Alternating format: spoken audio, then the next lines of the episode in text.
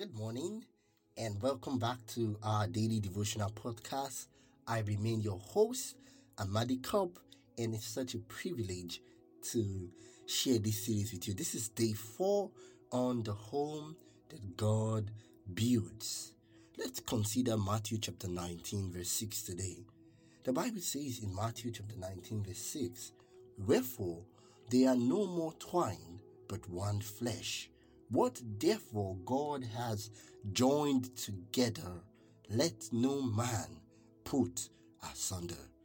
Did you know that those solemn vows I do made on the altar or before witnesses links the destiny of two individuals with bonds which nothing but the hand of death should should sever.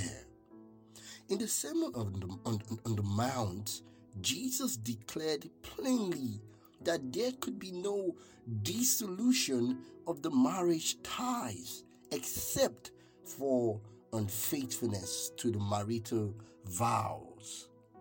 In fact, in Matthew chapter 5, verse 32, we read that you know Jesus was basically saying there that it is adultery to marry a divorcee except for case of infidelity and this gives me great concern when I see young people run, rush to the altar, and make vows of which they have little or no understanding of the weight of its implications. This is so because many lack basic understanding of life. They have little control over their emotions. They know very little about the one they are about to commit themselves to. And worse still, they have little to no relationship with God. I tell you the truth. Where the Spirit of God reigns, there will be no talk of unsuitability in the marriage relation. I have had friends that have had to call off their marriages after three months of engagement, after uh, um, six months of the traditional marriage, some another one just after two years, and the marriage is ended all within the span of five years or six since we finished um, the high your institution together. And it pains my heart when i see these things happen.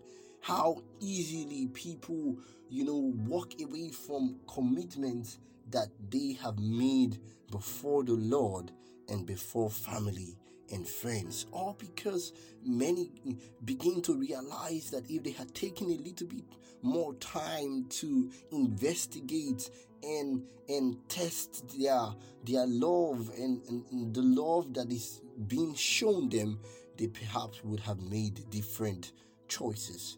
But you see, friends, do not wait until it is too late for you to. Uh, until it is too late for you to pull out. Because when you are married, you are married in the eyes of God. When you have made that vow, you have entered.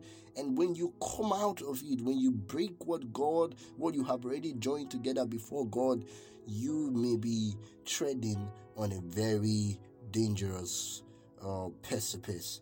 Here's what inspiration says in the ministry of healing, uh, paragraph 360 Though difficulties, perplexities, and discouragements may arise, let neither husband nor wife harbor the thought that their union is a mistake or a disappointment. We must determine to be all that it is possible to be to each other. We must continue the early attentions in every way encourage each other in fighting the battles of life. Study in advance the happiness of each other. Friends, this may seem hard, and it often is hard, you know, to, to study the happiness of each other, to uh, encourage one another, to continue loving when it seems like the person has become, you have grown so much apart, the person seems to be your worst enemy. But with God, my friend, all things are possible. Divorce is not an option. So if you are one and you are yet married, be careful. Consider carefully the steps you are about to take before getting to that point of almost no return. And if you're already married, there is nothing that God cannot redeem. You can begin to be, you can be a praying woman, a praying husband. And yes, the answers may not come immediately, but when you trust in the Lord, He fights your battles for you. He begins to transform, maybe not your partner when they resist, but He begins to transform your own life. That you begin to find your joy, your peace, your confidence in Him. And perhaps when you allow Him change you from the inside out, your own marriage, your perspective about it, your attitude, your responses will begin to change. Father in heaven, I pray for your daughter. I pray for your son. We ask for your help. Some of us have already made wrong choices and we're already living with the consequence of it. But we know that there is no situation that you, or God, cannot salvage. I pray for peace. I pray for understanding. I pray for tenacity to hold on. Please help us not to give up. Please help us not to consider the options of walking away because it is a dangerous choice to make.